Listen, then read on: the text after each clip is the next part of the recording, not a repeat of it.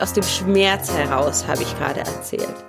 Wenn ich die Perspektive wechsle und im Hier und Jetzt bin, die Erwachsene, die nicht mehr auf der Flucht ist, dann spüre ich wirklich pure Dankbarkeit den unterschiedlichen, wunderbaren Menschen, die ich auf dem Weg treffen durfte. Sei es wirklich der Polizist in Österreich, der mir Lolli gegeben hat, bevor er mich ins Gefängnis geschmissen hat.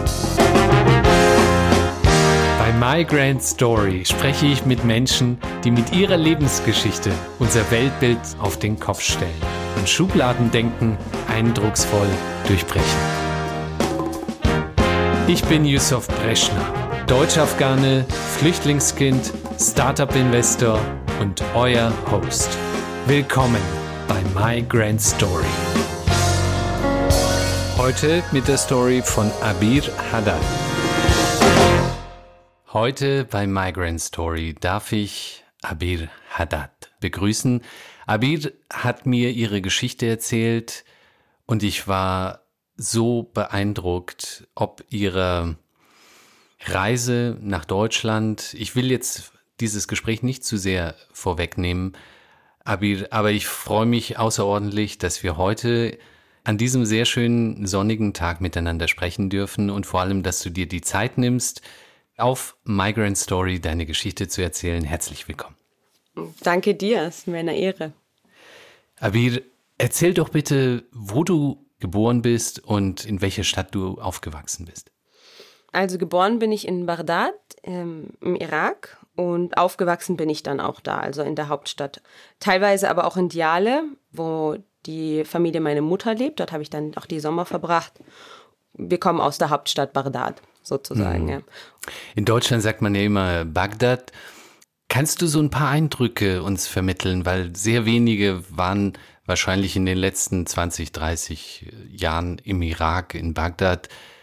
Was sind so die wesentlichen Eindrücke, die du gewonnen hast? Was ist das für ein Land? Was ist das für eine Stadt, Bagdad? Mm, ich kann ja nur das Land, wenn du mich so fragst, aus der Sicht eines Kindes beschreiben, bis zu meiner Wahrnehmung als Zehnjährige. Ich habe eine ganz andere Wahrnehmung gewonnen, als ich dann als Erwachsene dort war. Das war ein ganz anderes Land. Als Kind habe ich es natürlich sehr schön empfunden. Ich kannte ja auch kein anderes. Die Stadt war harsch, aber herrlich und freundlich. Wir haben immer auf der Straße gespielt, es war warm. Ich kann dir nicht viel von der Stadt selbst sagen. Also ich kann nur ein paar Orte, wo wir natürlich immer waren äh, meine Schule und so, was sich aber natürlich sehr tief in meinem Unbewusstsein und in meinem Bewusstsein geprägt hat, sind die Kriegserfahrungen, die ich in dieser Stadt erlebt habe. Und das war, mhm. ja, das war die Bombardierung meiner Schule, das war die Zerstörung, das war die Sirenen, die dann immer leuchten, die immer uns riefen, damit wir schnell ähm, als Kinder, die auf der Straße spielten, dann ins Haus gingen und uns versteckten oder das Schlafen an der Tür damit, wenn das, wenn eine Bombe auf uns einschlägt, wir schnell das Haus verlassen können. Das war mhm. in der Stadt Bagdad selber. Dann sind wir aber auch relativ schnell, also im Krieg 90, 91, sind wir dann auch relativ schnell aus der Stadt raus und sind dann in irgendwie in, in Dörfer hm. und abgelegene, ja, in abgelegene Dörfer sind wir dann irgend bei irgendwelchen weiten Verwandten untergekommen, hm. weil halt Bagdad so unter Beschuss stand. Und dann haben wir irgendwie in den Dörfern von meiner mütterlicherseits, also in Diale, die waren weniger unter Beschuss, weil da einfach weniger, also gar keine strategischen wichtigen Punkte waren für die Amerikaner. Oder ja, irgendwo teilweise wirklich in der Steppe, wo wir dann halt Wasser aus Brunnen holen mussten, was wiederum als Kind für mich ja schön war. Mhm. Also ich für mich so, oh mein Gott, ich darf Wasser aus dem Brunnen holen. Ich habe damals gar nicht erkannt, was das bedeutet eigentlich. Ich weiß auch noch an, an eine Szene, es war nachts und der Himmel leuchtete, aber also ich bin aufgewacht, bubum, bubum, und der Himmel leuchtete und dann gab es ganz viele Lichter im Himmel und ich dachte, das wäre ein Feuerwerk. Hm. Und ich so, oh mein Gott, ist das schön.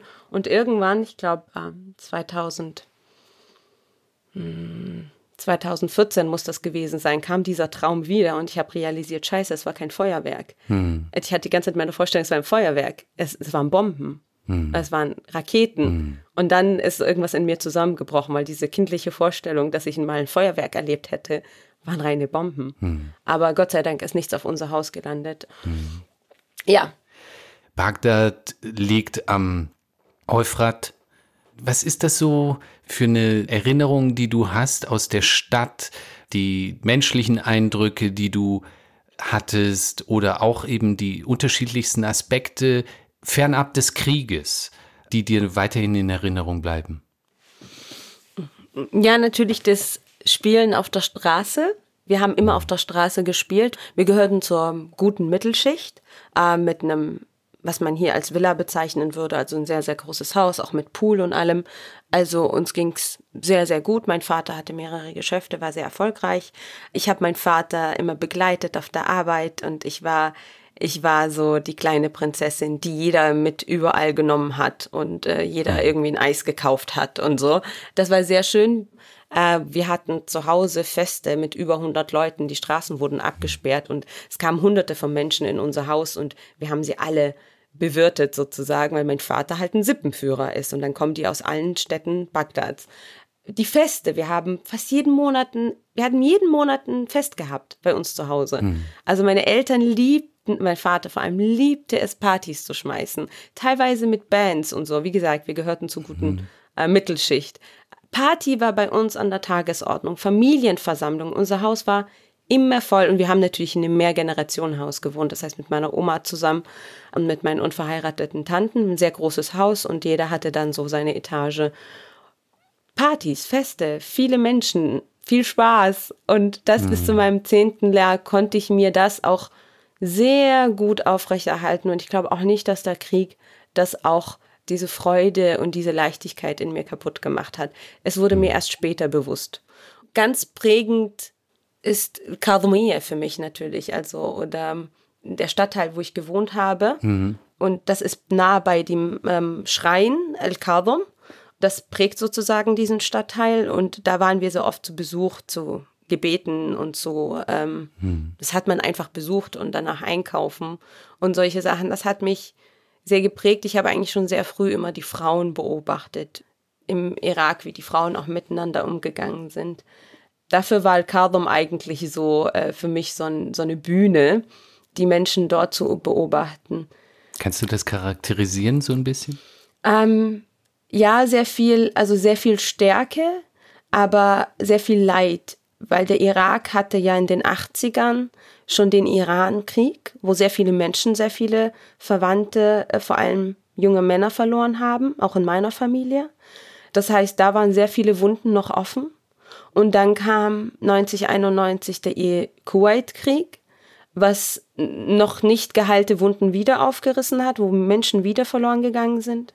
Und dann das Embargo, was Menschen komplett verändert hat. Deswegen erinnere ich mich gar nicht so gerne daran zurück, muss ich sagen. Weil die Menschen haben sich durch das Embargo, die Struktur des Landes hat sich durch das Embargo so sehr verändert. Es war gar nicht der Krieg.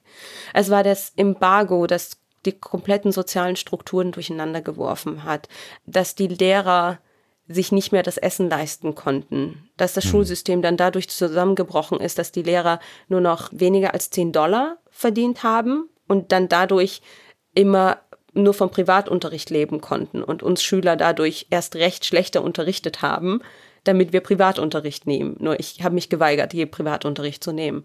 Es war schlimm, dass Ärzte dann nur noch 11 Dollar im Monat verdient haben, dass meine Cousine meine Cousine am Sterben lag und keine Medikamente vorhanden waren. Mhm.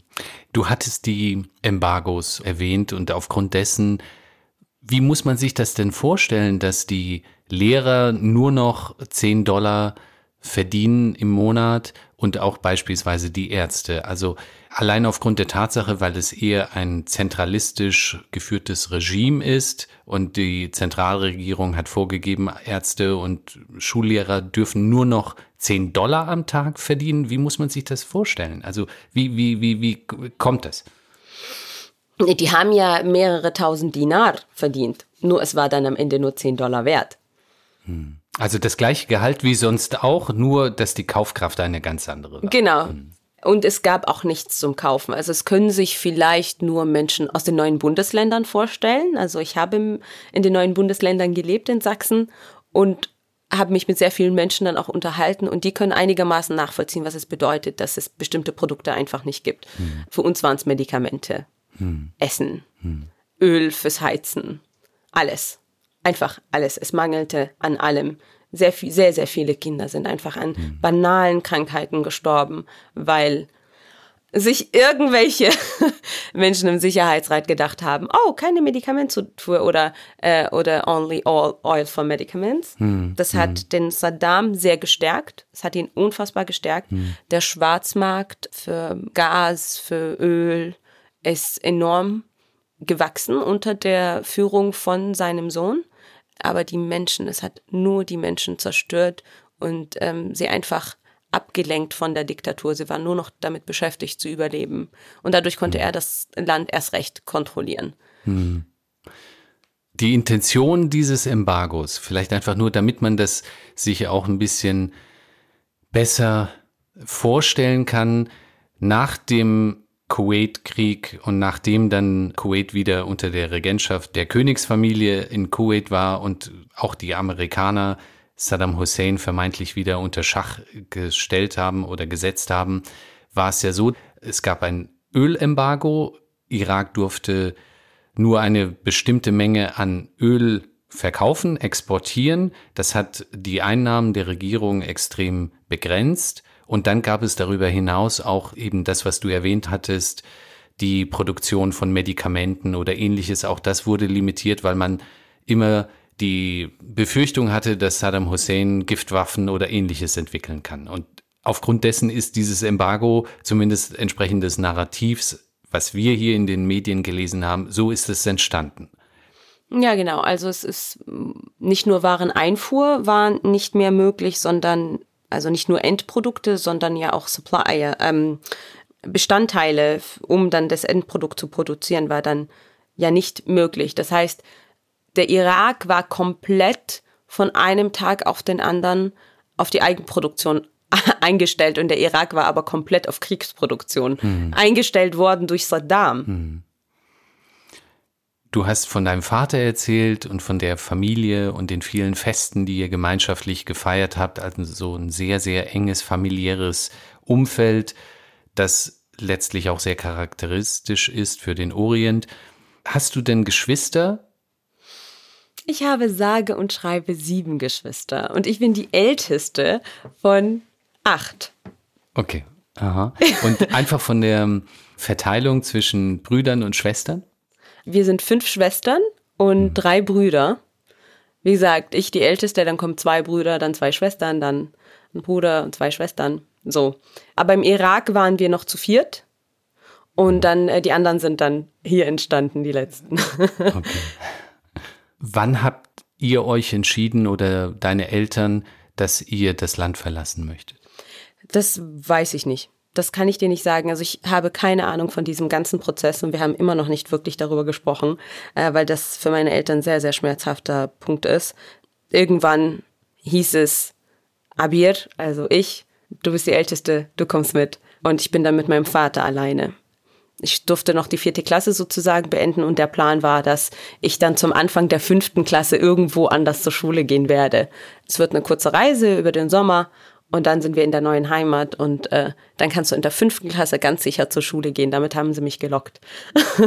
ähm, weil für mich war Schule sehr, sehr wichtig. Also Schule war äh, mein Ein und alles damals habe ich gar nicht begriffen, was das ist, was das bedeutet. Meine Eltern durften ja auch, man durfte nicht darüber sprechen. Also Saddam hatte so ein immens starkes Geheimdienst, beziehungsweise sieben verschiedene Geheimdienstapparate. Ähm, Deswegen, man durfte gar nicht darüber sprechen und erst nicht, recht nicht vor Kindern. Deswegen sehr vieles habe ich gar nicht so mitbekommen können, erst im Nachhinein, weil unsere Eltern nicht vor uns sprechen durften, weil die Lehrer uns wiederum, also die für den Geheimdienst gearbeitet haben, uns ja dann wiederum in der Schule abgefragt haben, worüber sich unsere Eltern unterhalten, was passiert, wenn Saddam im Fernsehen kommt, schalten die Eltern aus oder machen sie einen Witz.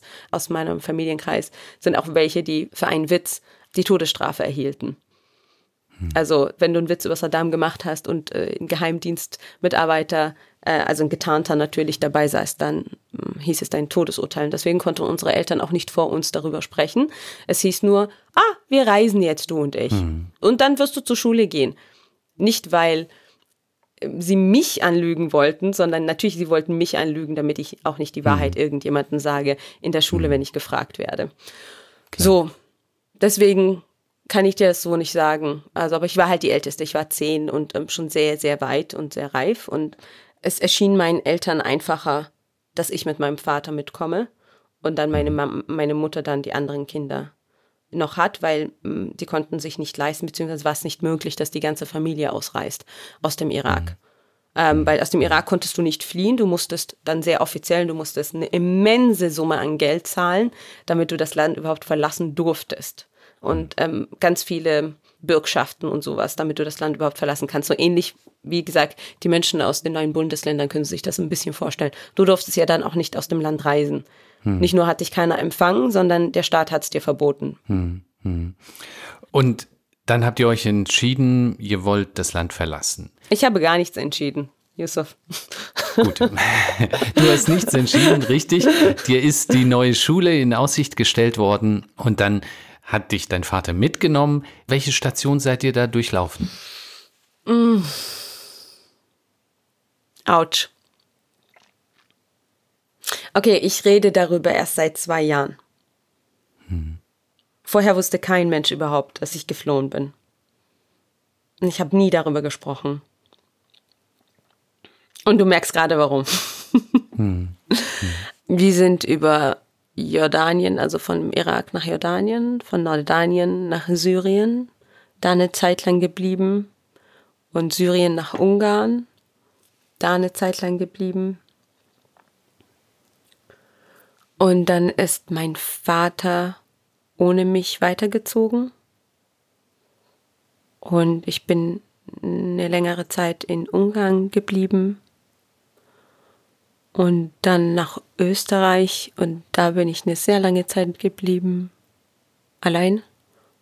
Und in Österreich war ich dann in einem, erstmal im Gefängnis, dann im SOS Kinderdorf und dann wurde ich von einer Pflegefamilie aufgenommen, die mir das Leben gerettet hat. Eine palästinensische Familie. Und dann hm, war es möglich, dass ich zu meinem Vater nach Deutschland komme, weil mein Vater war da schon in Deutschland. Und meine, meine Eltern, also meine Mutter und meine Geschwister sind nachgekommen. Ja, das sind die Stationen. Hm. Seid ihr selber auf eigene Faust nach Jordanien, Syrien und dann eben auch nach Ungarn? Oder lief das über Schlepper? Ähm, nein, das war alles ohne Schlepper. Die einzige Station, in der Schlepper ins, ähm, ins Spiel kam, war von Ungarn nach Österreich und da war ich alleine. Und ich glaube, das war mein erster Übersetzungsjob. Ich habe dem Schlepper assistiert. bei der, wir waren, ja, äh, aber das war das, das einzige Mal, mhm. dass ich äh, irgendwie mit Schleppern in Berührung kam. Ansonsten war das immer selbst organisiert von meinem Vater. Und du hast erzählt, in Ungarn haben sich die Wege getrennt. Dein Vater ist dann alleine weitergezogen, du bist in Ungarn geblieben. Weshalb hat er sich dafür entschieden? Ähm, also ich glaube, mein Vater hat sich das gar nicht so vorgestellt. Also er hat wahrscheinlich tatsächlich geglaubt, dass wir nach ein paar Monaten irgendwo Asyl beantragen können. Und die Reise wurde immer länger und länger und er konnte das irgendwann vor seiner Tochter nicht mehr rechtfertigen. In Ungarn waren wir bei meinem Onkel, mhm. bei seinem jüngeren Bruder. Er hat schon lange in Ungarn gelebt, weil er dort studiert hat. Wie gesagt, wir waren recht gut betuchtes Familie, so dass meine Onkels, also die Jüngeren, alle im Ausland studiert haben damals. Und mein Onkel, der dann in Ungarn studiert hat, hat eine Ungarin geheiratet, eine wunderbare Frau und hat sich dort niedergelassen und so. Und dann ist dann sozusagen die Lage im Irak gekippt. Also ich war vor dem Krieg schon in Ungarn, nur um Urlaub zu machen. Also es mhm. war für uns normal. Wir, unser Geld war halt so viel wert, dass wir in Europa Urlaub machen konnten. Und dann kam der Kuwait-Krieg und ähm, dann kippte alles um. Hm. Genau, und ich war beim Onkel und mein Vater hat sich dann wahrscheinlich gedacht, wie gesagt, wir haben immer noch nicht darüber gesprochen, hat sich gedacht, dass er mich, weil das ist so ungewiss die Reise, er kann mich nicht mehr mitnehmen, das kann er mir nicht mehr antun. Und bei meinem Onkel bin ich sicher, also soll ich da bleiben. Hm. Er hat ja auch Kinder. Genau, und dann ist er aber, ohne mir das zu sagen, wahrscheinlich war er immer noch so an den Geheimdienst, äh, die, die Angst vor dem Geheimdienst war, äh, hat ihn immer noch geprägt ist er einfach, hat gesagt, er geht jetzt und dann kam er nicht mehr wieder. Hm. Und wie hast du dich dann entschieden, eben deinem Vater zu folgen? Hast du deinem Onkel gesagt, ja, ich möchte jetzt äh, nicht mehr hier bleiben, ich möchte jetzt versuchen, meinen Vater aufzuspüren und den, wie muss man sich das vorstellen? Hm. Wieder, ich habe nichts entschieden. mhm. Mein Onkel sagte dann, hey Abid, du gehst jetzt zu deinem Vater. Und ich so, oh, super, ich gehe zu meinem Vater. Ah, und dann hat er mich ins Auto, ge also ich bin mit ihm mitgekommen ins Auto. Und äh, dann, ähm, boah Gott, äh, es war nachts und sind wir irgendwie im Waldrand gefahren und dann hat er gesagt, okay, dieser Mann bringt dich zu deinem Papa. Und ich mhm. so, okay, gut, du läufst jetzt mit diesem Mann mit. Und ähm, ich war da schon, glaube ich, acht Monate in Ungarn und konnte so gut Ungarisch sprechen, also so wie jetzt Deutsch, also Muttersprachenniveau. I don't know why, frag mich nicht warum, aber es war halt so. Und deswegen konnte ich mich sehr gut mit dem Schlepper sehr gut verständigen. Ich wusste damals nicht, dass es ein Schlepper ist. Das, ich dachte, das wäre ein Freund meines Onkels. Ja, und dann sind wir die ganze Nacht, die ganze Nacht durch irgendwelche Felder und äh, es muss dann die ungarisch-österreichische Grenze gewesen sein.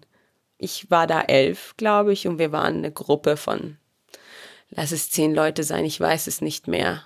Und was mich, was mir da das Leben gerettet hat, ist, dass ich so gut Ungarisch gesprochen habe und der Schlepper immer gesagt hat, bleib bei mir, du musst für mich übersetzen. Also hm. hat er mir alles auf Ungarisch gesagt und ich habe das dann den anderen in der Gruppe, das waren Iraker, Kurden, Afghanen, habe ich auf Arabisch dann erzählt und den Afghanen dann versucht auf Englisch. Ich konnte auch mhm. irgendwie Englisch. Und dann die, die Kurdischsprachen haben dann irgendwie versucht, dann den Afghanen in gebrochenem Farsi noch irgendwas zu erklären. Mhm. So, jetzt müsst ihr euch bücken. Jetzt dürft ihr euch gar nicht bewegen. Jetzt kommt ein Feld, so. Und einmal bin ich an so einen Schlucht runter, es war dunkel, es war nachts. Einmal bin ich so eine Schlucht runter, runtergefallen. Und ich wurde nur rausgeholt, weil der Schlepper gemerkt hat, dass ich nicht bei ihm bin. Und mhm. er brauchte mich zum Übersetzen. Mhm. Und ich glaube, da habe ich kapiert, verdammt nochmal, Sprache ist wichtig. Mhm. es kann dir das Leben retten. Und das war, ich, äh, ich, ich mittlerweile kann ich, glaube ich, äh, behaupten, das war mein erster Übersetzerjob. Kann, kann ich mich schon Mini-Schlepper nennen? Kann ich mich schon Mini-Schlepper nennen? Ja, hm, ich würde sagen Assistentin. ja, okay. Okay, Schlepperassistentin, gut, bin ich auch zufrieden. Das heißt, diese Strecke seid ihr eigentlich zu Fuß dann? Ähm, ja. Nicht, nicht etwa im Laster oder ähnliches, sondern das lief alles nein. zu Fuß. Ja. Über wie viele Tage ging das dann?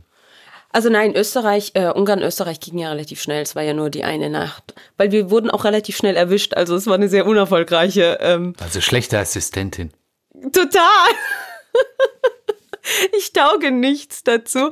Und ähm, ja, wir wurden dann von der Polizei erwischt.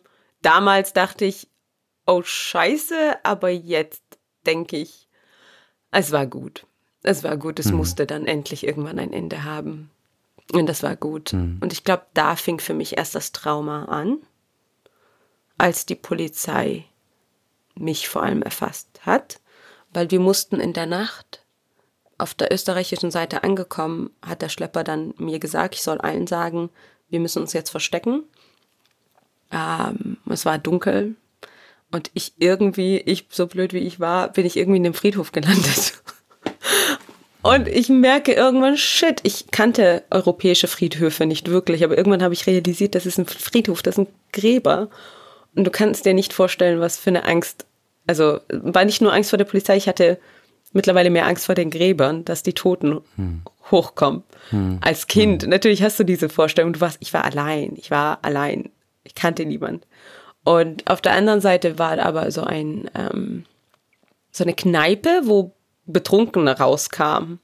Hm. Und dann hatte ich vor denen erst recht Angst, weil ich wusste als Mädchen, bleib lieber im Friedhof und lass dich von den Toten auffressen, als dass irgendein Besoffener dich sieht. Hm. Weil dann gehörst du zu den Toten. Hm. Das war halt so, ich, ich glaube, das war ein Moment, also so eine Angst, so eine furchtbare, furchtbare Angst in diesem Moment. Äh, und äh, der taucht halt immer wieder auf. Also dieser Moment taucht immer mhm. wieder auf. Ja, und ähm, wir mussten da irgendwie auf den anderen Schlepper äh, warten, der uns dann abholt. Und ähm, ich weiß nicht, was schiefgelaufen ist, auf jeden Fall. Genau, nee, da hat das Auto kam irgendwie nicht. Dann kam ein Taxi, hat uns mitgenommen und ich glaube, der Taxi hat dann die Polizei informiert. Und ähm, das ist so suspicious people ähm, there. Und dann kam die Polizei und hat dann das Taxi angehalten oder als wir im Taxi eingestiegen sind und hat uns dann mitgenommen. Hm. Die Polizei konnte nichts mit mir anfangen. Und ich glaube, das war mein Problem. Hm. Sie wussten nicht, wie ich heiße, die wussten nicht, wo ich herkomme. Ich habe natürlich sehr gut Englisch gesprochen und Ungarisch, aber ich konnte, eigentlich konnte ich ein bisschen Deutsch, weil ich immer in Ungarn deutsches Fernsehen geschaut habe. Und ich glaube, ich war das erste unbegleitete Kind, was Österreich oder Europa irgendwie zu sehen bekommen hat oder dieser Teil von, von Europa. Äh, mittlerweile gibt es einen Begriff dafür, die unbegleiteten minderjährigen Flüchtlinge heißt das, mhm. weil mittlerweile seit 2015 ähm, kam eine größere Welle von unbegleiteten minderjährigen Geflüchteten. Und ich glaube, ich war da die erste und vor allem weiblichen Mädchen und die konnten überhaupt nichts mit mir anfangen. Also was macht man da? Am besten, man steckt sie ins Gefängnis und zwar in Gefängnis mit richtigen Kriminellen, mit männlichen Kriminellen. Mhm. Ich kann dir nicht sagen, wie lange das war. Es müssen Wochen gewesen sein, aber ich, ich weiß nicht. Ich habe gar kein Zeitgefühl, wie lang das war. Es war Tag wie Nacht und ich konnte ja nicht raus. Ich war ein so typisch Gefängnis, nur mit so einem kleinen Fenster mit so Gittern dran und, mhm. äh, und dann so aufgewärmte Thunfischdosen bekommen. Ich meine, klar, die Polizei kann ja nichts dafür. Ich meine, die ist nicht dafür geschaffen, dass sie geflüchtete Kinder empfängt. Aber für mich war das dann damals natürlich sehr schmerzhaft und sehr komisch und ähm, Gott sei Dank ist mir dann auch nichts passiert, obwohl irgendwie nachts äh, die richtigen, sozusagen die richtigen Insassen dann rauskamen und auf ins Bad gegangen. Ich hatte Angst, immer ins Bad zu gehen, weil dann mich irgendjemand hm. hätte ja vergewaltigen können. Also ähm, das war schlimm. Das heißt, du warst mit Männern in der Gefängniszelle? Äh, nee, nee, das war, das war so geteilt. Das war ein Großraum mit vielen Betten und dann zuvor war ein kleiner Raum. Und ich war in hm. diesem kleinen Raum, aber wir haben das gleiche Badezimmer benutzt. also es war, ja, es ist, es klingt jetzt unvorstellbar, aber ich, ich kann mir das nur so erklären, dass sie völlig überfordert waren. Was macht man mit so einem Kind? Die Situation hatten sie halt noch nie. Mhm. Und das war halt für mich dann aber dann halt besonders schlimm, weil mhm. ähm, hm. ich ja dann immer nur noch aufpassen musste, dass ich nicht, wie gesagt, Vergewaltigung war für mich äh, äh, meine größte Angst eigentlich. Und ich bin unglaublich dankbar, dass irgendein Engel über mich gewacht hat und dass ich verschont geblieben bin. Weil es gab sehr, sehr viele Situationen, hm. die sehr gefährlich für mich waren. Und dann haben sie irgendwann, äh, wahrscheinlich hat sich das Jugendamt eingeschaltet und dann wurde ich in SOS Kinderdorf gebracht und äh, hm. von da an war es nur noch schön. Also SOS Kinderdorf war wunderschön. Ich war eine super, eine richtig tolle ähm, Betreuerin mit österreichischen Waisenkindern war das und ähm, mich hat's vielleicht, ich, ich kann es dir wieder zeitlich nicht sagen, aber relativ schnell habe ich Deutsch gelernt und war dann mit den Kindern. Ich durfte dann im mhm. Kindergarten ein Praktikum machen, weil ich ja nicht zur Schule gehen konnte und keine Papiere hatte. Und im SOS Kinderdorf wurde dann eine Dolmetscherin gerufen, Tante Basima äh, Salami, mhm. und sie war meine Dolmetscherin und sie hat mich dann über Wochen versucht zu übersetzen, herauszufinden, wer ich bin, aber ich habe komplett gelogen. Ich habe äh, nicht meinen richtigen Namen gesagt, ich habe auch nicht meine richtige Geschichte erzählt und auch nicht, mhm. wer meine Eltern sind.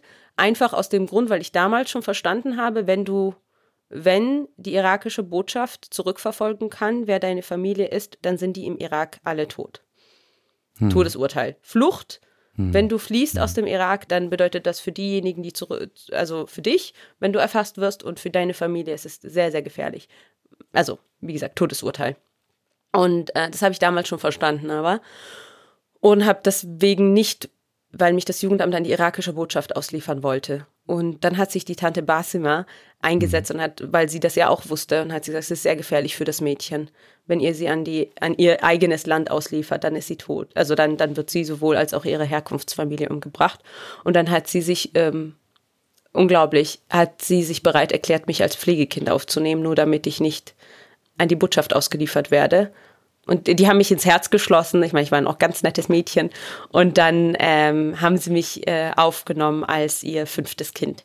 Das war wirklich wunderbar. Mhm. Es war, es ist, das war eine andere Welt. Und das war sehr, mhm. sehr schön. Und ich bin dieser Familie bis jetzt unfassbar dankbar, dass sie mir nach solchen Strapazen ein Zuhause gegeben hat. Ja. Mhm. Und ja. dann haben wir darauf gewartet, wahrscheinlich jetzt bin ich nach Deutschland gekommen. Äh, mein Vater hat dann den Asylantrag gestellt, hat Asyl gewährt bekommen und hat ähm, und hat dann eine Familienzusammenführung machen wollen, müssen, dürfen. Sozusagen meine Mutter und meine Geschwister waren derweil in Syrien und sind dann von Syrien nach Deutschland gekommen und ich bin dann von Österreich legal dann nach Deutschland durfte ich fliegen und mit meiner Familie wieder zusammen sein, die ja dann wiederum nicht meine Familie war, weil ich kannte sie nicht mehr und ich war eine komplett andere Person. Mhm. Wenn du über zwei Jahren in verschiedenste Länder warst, mit verschiedenen Menschen zusammengelebt hast und verschiedene Sprachen gelernt hast und mhm. dich so schnell wandeln musst, dass du bist nicht mehr die gleiche und dann kommst du wieder zurück in deine Familie und musst wieder das Kind sein deiner Familie, das hat überhaupt nicht funktioniert. Mhm. In Filmen würde man sagen, ja, die Familie Haddad kommt wieder zusammen. Es gibt ein Happy End in Deutschland. Und so ein bisschen, dass du als Person natürlich nicht mehr die gleiche bist, ist klar. Und dass du auch eine, eine ganz andere Erfahrung hattest. Aber dennoch ist ja die Familie die Familie und allein dieses Vertrautheitsgefühl hätte ich gedacht, dass einem das dann so einen gewissen Rückhalt schenkt. War das? Das hatte ich nicht mehr. Hm. Nein, das hatte ich nicht mehr. Es war keine Vertrautheit da. Hm. Hm. Weil niemand ist ja mit mir diese Reise auch erzählerisch gegangen oder hat sie mit mir geteilt. Dann kam ich nach Deutschland und war wieder, musste mich ja wieder eingliedern in die Familie mit Mutter, Vater, ich die älteste Schwester von den Kindern. Und ich kannte sie ja alle nicht mehr. Sie hatten auch selber sehr viel Leid erfahren in Syrien, meine Geschwister und meine Mutter. Das, das war wirklich sehr, sehr schwer. Und sie waren auch alle traumatisiert. Und ähm, hm. Hm. ja, wir mussten uns eigentlich wieder kennenlernen. Es, ist, es war kein, für mich, hm. kein Happy End. Hm. Hm. Es, es musste erst noch erschaffen werden. Ja. Und ich habe viele, viele Jahre an mein Happy End gearbeitet. Und ich kann dir jetzt sagen, dass jetzt habe ich dieses Happy End geschafft. Ja. ja. Wann war denn der Zeitpunkt eingetreten, dass du dich, wo du gesagt hast, ja, jetzt habe ich wieder ein gesetteltes Umfeld, jetzt habe ich wieder ein Beisammensein mit der Familie, wo ich mich wohlfühle. Wann war das denn ungefähr? Ähm, ich muss sagen, das ist jetzt erst in Bonn. Das ist okay. jetzt erst also im sehr, sehr erwachsenen Alter. Hm. Mhm. Also wenn ich, ich meine, natürlich, ich kann ganz salopp sagen, ja klar, natürlich, als wir in, Öst, in, in Reuchlingen dann uns niedergelassen haben und ich mein Abitur gemacht habe und dann angefangen habe zu studieren. Von außen ja, aber innerlich, innerlich ist es jetzt erst hier in Bonn mhm. in den letzten fünf Jahren. Mhm. Weil das ist etwas, was ich entschieden habe. Endlich mal entscheide ich, wo ich lebe. Mhm. Endlich mal mhm. entscheide ich, was mit mir passiert und endlich mal bin ich nicht, bin ich nicht mehr auf der Flucht und endlich mal muss ich nicht nach meinem Platz suchen, hm. sondern ich erschaffe ihn mir. Hm. Und ich hm. bin nicht mehr angewiesen hm. auf, ja, auf die Launen anderer. Hm. Und damit meine ich jetzt nicht meine Familie, sondern die Gesellschaft. Also, ähm, ja. Hm es ist schwierig zu sagen, also mit meiner Familie, dieses Gefühl in meiner Familie ist natürlich auch geprägt von dem Gefühl der Familie in ihrem Umfeld. Und wir als Familie waren immer am, am Struggle. Also, hm. das sieht man von außen gar nicht. Also, wir sind vorbildlich. Wir sind acht und alle, die hm. das Alter des Abiturs erreicht haben, haben Abitur alle, die Studieralter erreicht haben, studieren oder haben studiert. Mhm. Zwei promoviert. Ich und mein Bruder. Die andere schreibt gerade ihre Promotion. Die dritte. Also von integrativer Perspektive sind wir vorbildlich. angekommen. Mhm. Sofort, die Kinder alle aufs Gymnasium, alle Abitur, alle gute Noten. Aber innerlich sah es ganz anders aus. Und das, mhm. davon spreche ich, dass diese innere Heilung bei uns allen jetzt erst stattfindet. Darüber haben wir letztens sehr viel gesprochen, meine Geschwister und ich, dass wir jetzt erst das Gefühl haben, ist jetzt alles gut. Mhm. Aber dann guckst du mal, wie lange wir gebraucht haben. Mhm. Du hast den Struggle erwähnt, die Widrigkeiten, die du auch in Deutschland überwinden musstest.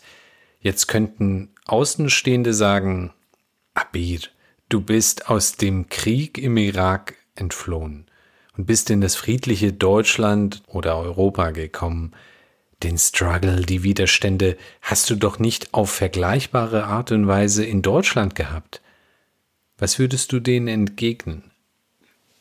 Faktisch von außen betrachtet war ich ein Opfer der Circumstances, des Krieges, des Schleppers, meines Vaters, meines Onkels, des, des Staates. Der, irgendwie, ich musste etwas erdulden und über mich ergehen lassen und das mein Leben lang, auch später musste ich mich ja anpassen, hier und da, weil mir auch sehr viele Türen einfach nicht offen standen, weil meine Eltern kein Deutsch sprachen, ich für sie ja immer übersetzen musste, ich keine Praktikas gekriegt habe, weil meine Eltern irgendjemanden kannten oder aufgrund meines Namens einfach Sachen nicht gekriegt habe. Ich konnte immer in der Bäckerei arbeiten, weil so wurde ich abgelehnt, weil ja so richtig dumme Sachen und, und jetzt bin ich promoviert. Mir wurde das, das darüber haben wir ja auch noch nicht geredet. Mir wurde im im, mein schulischer Werdegang, mir wurde die Gymnasialempfehlung mit einem Schnitt von 1,3 verwehrt. Hm. Leipzig. Ja, hm. ich war in der deutschen Schule. Ich bin keine Deutsche. Ich war die Beste in meiner ganzen Stufe nach einem, eineinhalb Jahren in Deutschland. Eineinhalb Jahren in Deutschland. Ich war die Beste meiner Stufe, hatte überall Einsten und halt keine Ahnung wie viele, zwei Jahre in Deutsch auf jeden Fall eine Zwei. Und mir wurde trotzdem die Gymnasialempfehlung äh, verwehrt, weil man Flüchtlingen einfach keine Gymnasialempfehlung gibt. Und meine Mutter hat sich dafür sehr eingesetzt, weil sie dann verstanden hat, ah, es gibt einen Unterschied zwischen Gymnasium, Hauptschule und Realschule. Und ich musste natürlich das Gespräch führen mit meiner Lehrerin. Es ist nicht so, dass meine Mutter mit der Lehrerin redet, sondern meine Mutter schreit mich an und ich muss es ganz nett der Lehrerin übersetzen. Und dann äh, am Ende war sie, ja, aber ich kann das doch, ich kann das doch, ich, ich leiste doch, ich bin doch die Beste, warum soll ich nicht aufs Gymnasium kommen? Und dann hieß es ja, wie sollen sich die anderen deutschen Kinder fühlen, wenn du nach zwei Jahren aufs Gymmi gehst und die nicht? Weil ich war die Einzige, die eine Gymnasialempfehlung bekommen hat. Oder die diesen Schnitt hat. Jetzt komm mal damit klar. Ja, jetzt für mal ein normales Leben mit solchen Hindernissen, wenn du dein Bestes gibst, einen Schnitt von 1,3 hast und nicht aufs Gymnasium gehen sollst, kein Abitur machen sollst, nicht studieren sollst, weil es sich einfach für dich nicht gehört, weil die Mehrheitsgesellschaft entscheidet, dass du es nicht darfst, weil du nicht ins Bild passt. Und diese ständige, diese ständige Kampf natürlich oder diese ständige sich behaupten müssen und mehr kämpfen müssen, bringt dich in eine Opfersituation. Also du bist ein Opfer, aber das wird irgendwann mal auch internalisiert. Und irgendwann wird man zum eigenen Täter, sich selbst gegenüber. Das heißt, du fängst an, dich selbst schlecht zu behandeln, weil du dich selbst als Opfer empfindest. Du fängst gar nicht, dich um sich, dich selber zu kümmern. Dir fehlt ja irgendwo auch dann die Selbstliebe, die Selbstachtung. Ja, das Selbstbewusstsein oder das Bewusstsein deiner selbst, das unabhängig ist von dem Verhalten anderer und der Opfersituation. Und dahin zu kommen, deiner selbst bewusst zu sein, was du bist, unabhängig von all dem, aber auch, dass all das dich, das selbst so weit gestaltet hat, dass es zu seinem Ursprung zurückkehrt, und zwar dein, dein innerstes Ich. Und das wertzuschätzen, ich glaube, das ist dann der schwierigste Weg. Ich meine, ich begebe mich noch dahin, aber ich, das ist so mein Ziel. Hm. Ja.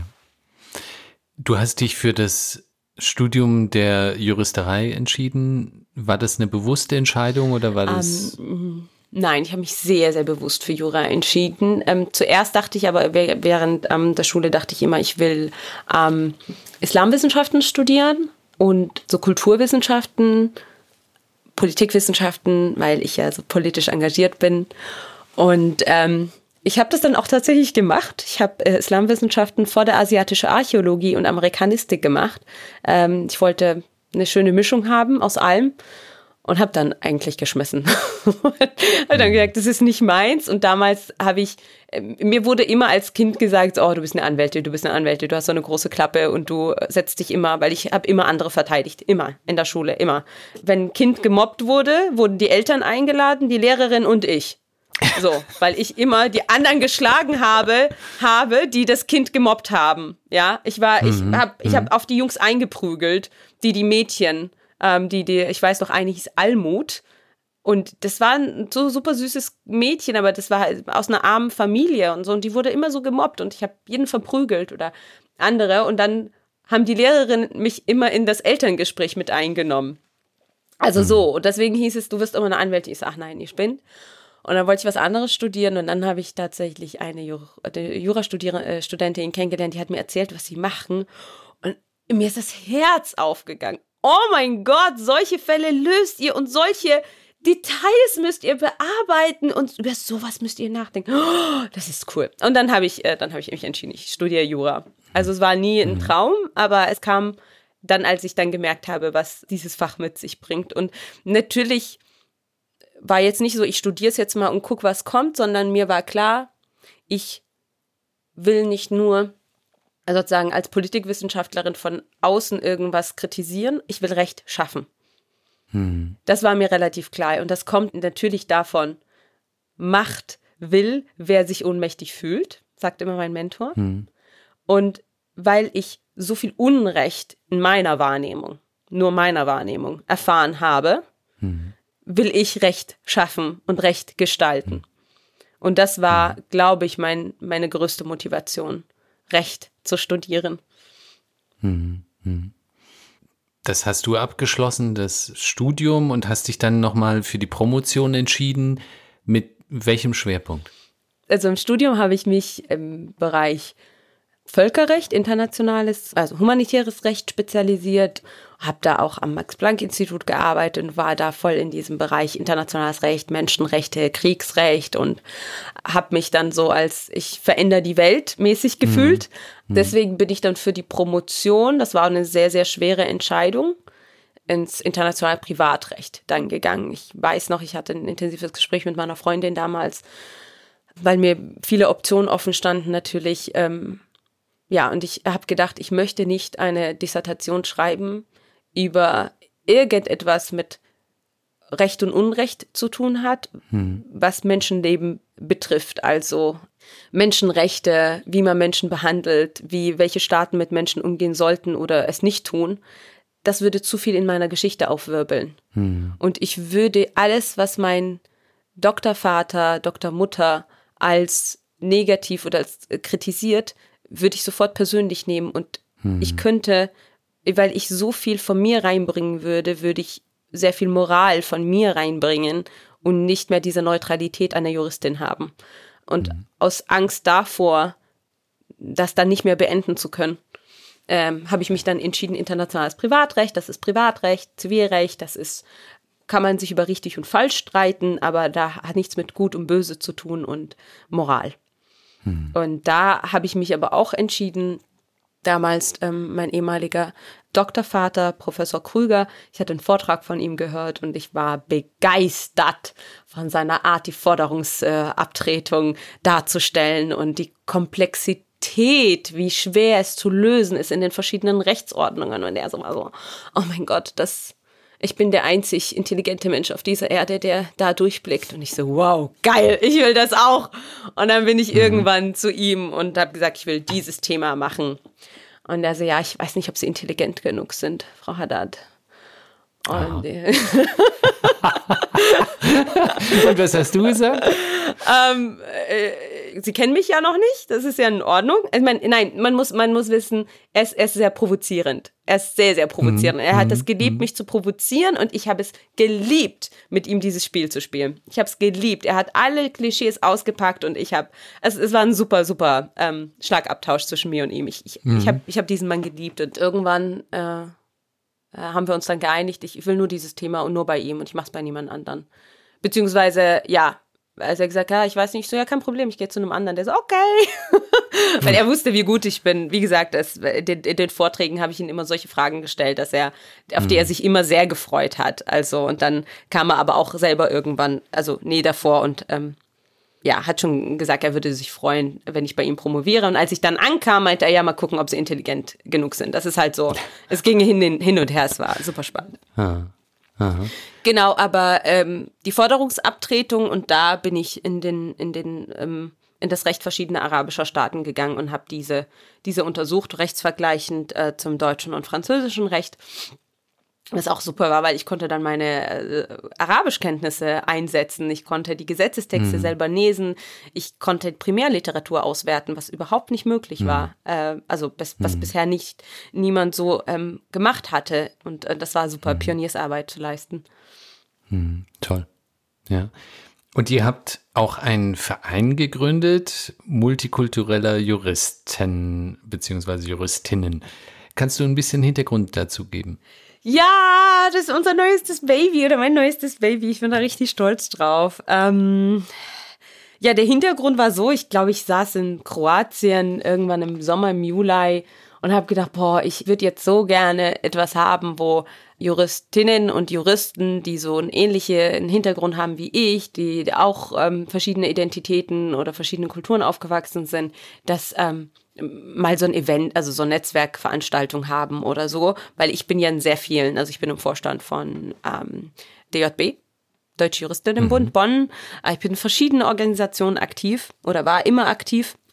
Und er hat gesagt, ach, sowas, das sowas hätte ich gern. Und dann habe ich angefangen zu googeln und nichts gefunden. Und dann weiß ich noch, ich habe den Osman damals eine Nachricht geschickt, hey Osman, was denkst du? Ich würde so gerne, ich kennst du sowas und so? Und der so, nee, hm, eigentlich nicht. Und ja, wären die auch nicht schlecht und so, aber hm, ja, irgendwie. Und dann habe ich länger darüber nachgedacht und äh, recherchiert und geguckt und ähm, gab es tatsächlich nicht und ich wollte es aber. Und dann hatte ich für das DJB, also für die Deutsche Juristinnenbund Bonn, eine Veranstaltung organisiert zum Thema Diskriminierung von Juristinnen und Juristen mit Migrationshintergrund das war eine sehr erfolgreiche Veranstaltung. Ähm, sehr viele sind gekommen und ich habe sie auch sehr offen und sozusagen intim, also sehr auch mit privaten Inhalten gefüllt. Ähm, das war sehr, sehr schön, sehr lehrreich für viele. Und dann am Ende habe ich dann announced, also Announcement, habe ich gesagt, hey, ich werde, ich, ich möchte sowas gründen. Mhm. Wer will mitmachen? Weil da waren natürlich sehr, auch sehr viele Juristinnen mit Migrationshintergrund. Und dann habe ich gesagt, wer, mhm. wer möchte mitmachen?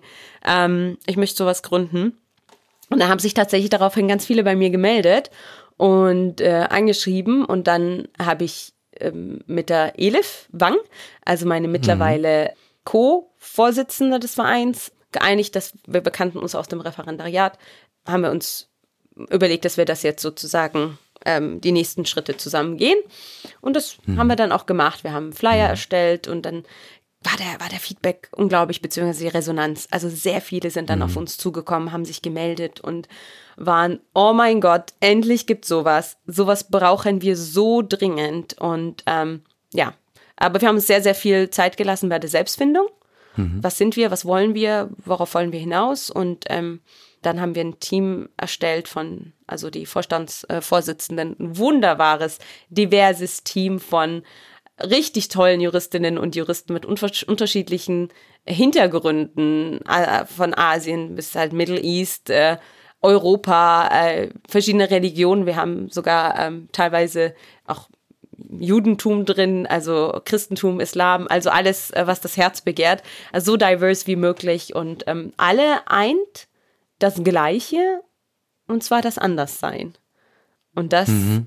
Hm. Äh, ist richtig schön. Da fühlen sich so viele zu Hause bei uns. Es ist mhm. äh, unglaublich. Also mir kommen jedes Mal die Tränen nach jeder Veranstaltung. Ja. Kannst du uns so einen Einblick geben in deine Gefühlswelt, wie du dich als Teil der Gesellschaft siehst und auch was Deutschland für dich darstellt? Ähm, wenn ich das erzähle, was ich dir alles erzählt habe, natürlich begebe ich mich in den Gefühlen der Vergangenheit und in dem Moment habe ich mich natürlich sehr ohnmächtig gefühlt und habe sehr viel Schmerz gefühlt. Und aus dem Schmerz heraus habe ich gerade erzählt. Wenn ich aber die Perspektive wechsle und im Hier und Jetzt bin, also die Abir, mit der du gerade sprichst, die erwachsene Person, die nicht mehr auf der Flucht ist, die nicht mehr das nächste irgendwie schaffen muss, um zu überleben und in diesem Überlebensmodus äh, Kampf ist, dann spüre ich wirklich pure Dankbarkeit. Pure Dankbarkeit der Reise, die ich erleben durfte, die mich geprägt hat, den unterschiedlichen wunderbaren Menschen, die ich auf dem Weg treffen durfte, sei es wirklich der Polizist in Österreich, der mir ein Lolli gegeben hat, bevor er mich ins Gefängnis geschmissen hat, ja, oder der, der palästinensischen, ähm, also Tante Basma und Amoisa, also die palästinensische Familie in Österreich, die mich aufgenommen hat, die Lehrerinnen und Lehrer auf meinem Weg, die irgendwie mein Potenzial erkannt haben, dann auch hier in Deutschland die vielen Lehrerinnen und Lehrer und Menschen, die irgendwas in mir gesehen haben und mich in die richtige Richtung gestupst haben. Meine ganzen vielen Mentorinnen und Mentoren, vor allem die Hertha Däubler-Gmili, das ist so meine mhm. Lebensmentorin, die eigentlich durch sie habe ich erst das Gefühl bekommen, es ist in Ordnung für mich hier zu sein und sie hat mir den Platz, weil sie, sie war für mich so die, das Symbol Deutschlands. Hm. Als ehemalige Justizministerin, sie ist das Recht und sie hat das Recht gestaltet und sie ist so eine, aus einer so urdeutschen Familie. Und sie hat mich so als ihr Mentier und als ihr Schützling aufgenommen und das hat so viele Wunden bei mir geheilt. Und dann konnte ich auch vieles in der Gesellschaft anders sehen durch sie. Und jetzt spüre ich einfach nur eine pure Dankbarkeit allem gegenüber, auch, auch diesem Land, auch seiner nicht immer geglückten Politik, aber zumindest die Intention dahinter und diesen vielen Möglichkeiten. Denn seien wir mal ehrlich, ich hätte vielleicht, nein, also im Irak hätte ich definitiv auch studiert und wahrscheinlich auch Jura studiert und so. Ich, ich, hätte, ich wäre immer meinen Weg gegangen. Aber ich wäre wahrscheinlich bei einem Bombenanschlag um, äh, umgekommen. Ich wäre definitiv auf eine Demonstration erschossen worden, weil ich führe, ich habe auch immer Demonstrationen angeführt, auch hier in Deutschland. Also diese Möglichkeit, mich zu entfalten und in Freiheit zu leben, Dafür bin ich unglaublich dankbar. Und dieses Land der Denker und Dichter, das Land Goethes, Oh mein Gott, ich, ich, ich, ich bin eine äh, Literaturfanatikerin. Ähm. Vor allem Goethe, so Goethe ist für mich, ähm, Goethe ist für mich der mhm. Und dann sozusagen mit ihm, oder ich weiß nicht, mit ihm hier verbunden zu sein, aber dieses Land hat ungefähr, hat mir sehr viel gegeben. Zwar nicht, sozusagen nicht das, was ich nicht im Alltäglichen diese rassistischen Erfahrungen, die ich erleben durfte, äh, die ja, die ich auch erleben durfte, die mich hier auch geprägt haben. Das sehe ich mittlerweile weniger, das nimmt so das Gerät in den Hintergrund, sondern die Großartigkeit und die Tiefe dieses Landes und auch äh, seine Literatur und das Recht. Deutschland hat mhm. wunderbar. Äh, gestern habe ich mich noch darüber unterhalten, das deutsche Zivilrecht, ich, oh mein Gott, das bereichert mich einfach. Genau, und ich mhm. bin sehr dankbar, hier leben zu können, aber auch so, wie gesagt, ich, ich, ich bin nicht Irakerin, ich bin auch nicht deutsch, deswegen so, ich weiß nicht, ich, ich will alles sein und bin irgendwie alles und halte nicht viel von dieser Konstruktion Staaten, aber wie, wie Helmut Schmidt das mal so schön gesagt hat, ich kann, ich habe nichts dazu beigetragen, dass Deutschland so ähm, toll ist sozusagen, deswegen kann ich nicht stolz, Deutscher, darauf stolz sein, Deutscher zu sein, sondern ich bin sehr froh, hier leben zu dürfen. Helmut Schmidt übrigens einer meiner großen Idole. Abir, ein sehr intensives Gespräch, äh, vor allem für dich natürlich, weil das äh, sehr viele Wunden aufgerissen hat mit Sicherheit. Und deine Einblicke, die du in dein Leben, aber auch in deine Gefühlswelt uns geschenkt hast, dafür möchte ich mich ganz, ganz herzlich bedanken. Du bist eine wunderbare Persönlichkeit, eine echte Bereicherung für unsere Gesellschaft. Danke. Und dafür danke ich dir ebenfalls und vor allem für deine Zeit und dieses tolle Gespräch. Herzlichen Dank. Danke dir.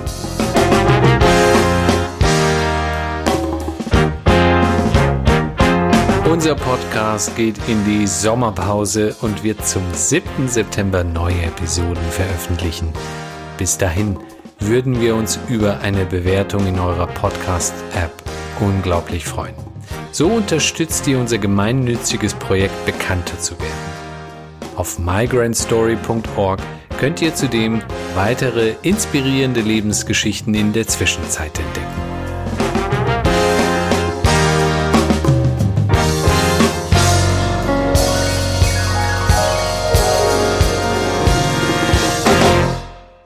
Creative Producer Idir Ben Mama, Redaktion Yusuf Breschner, Ton Erik Gierig, Musik Scream Harder von B.I.G. Special Thanks Doana Ariane Navid Breschner und die gesamte Breschner Familie.